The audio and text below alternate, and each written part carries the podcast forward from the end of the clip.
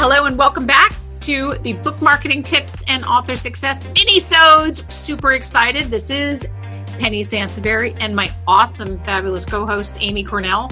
Um, Amy came up with such. I'm going to lead this one because I just thought this was freaking so brilliant.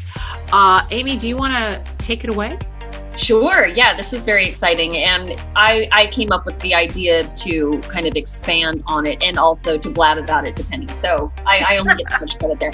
Uh, I actually have to give credit to my daughter's teacher. She's in second grade. And because they can't have parents in the classroom doing special things with the kids right now, she has opted to create a sign up sheet where parents can record themselves reading a book virtually and then the teacher is going to play it for the class. So the kids get parents reading to them and they get to watch them on video and things like that. And it's just really something special for the kiddos. And also a great way for the parents to still stay involved with the classroom, for the kids to get, for the kids to say, that's my mom or that's my dad, you know.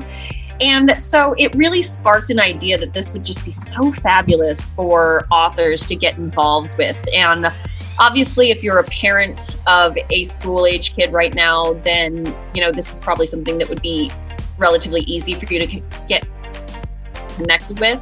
But i'm sure someone in your network even if you don't have school age kiddos right now someone in your network does. You can speak to somebody about it or reach out to your local schools. I would say you know if you don't have an immediate connection just start really local to you with your local elementary school. And honestly this doesn't have to be you know, it doesn't have to be just for the younger kids who are typically used to getting read to. Because this is, you know, especially there's so many teachers that are teaching virtually and doing stuff online right now. And there's really a lot of airtime to fill Penny. Like there's a lot of pressure because these kids are getting done with school really quickly because they don't have the added padding of, you know, the conversations, like everything that happens typically in a standard classroom. So teachers are really looking for a lot of content and added things to do and ways to enrich the experience for their kids that are at home and trying to keep up with everything. So if you can speak to something that is a little more advanced, you know, if it's for a an English teacher at a local high school. Um, I took a great creative writing class in high school. This would have been very cool to actually speak to a local author about their process and things like that. These are things that are really open. So remember that that this is happening right now and so much is going on virtually and that this is just such a great way to get in front of a broader audience and especially locally. And I think people are looking for a lot of positive news and things going on as well. I think we're really embracing that and making the most of that locally. So if you do get something set up, um, be sure that you let your your local media know as well that you're you're reaching out and connecting with students because it's such a it's a really special thing to read. I know that um, you know if an author got involved at my school, I would just be so thrilled. Yeah, I think that is such a great idea. I mean, I had never even thought about that. I think that is such a fun idea because you're right. The schools are um, and I live around a couple of teachers who are, you know, they're like, oh gosh, you know, we're looking for other things for the kids to do virtually. Um, oh, I think that is such a great idea. And Isn't that cool. And it's yeah. oh, go ahead.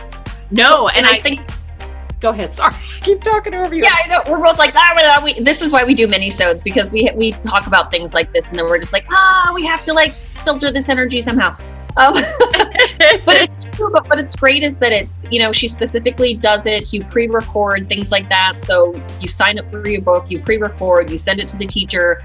So what's really great about this also is that the the vetting process is there. So you know going into schools previously with with security and things like that was really could be quite complex but what's so great about this is that you're still getting involved with your local schools but in a way that makes uh, you know the end result come a lot sooner. So you do your video you send it to the teacher the teacher gets to preview it. You know what i mean? Things like that that really make allow this to come to fruition so much sooner than than previously honestly doing um, at schools in a more traditional way.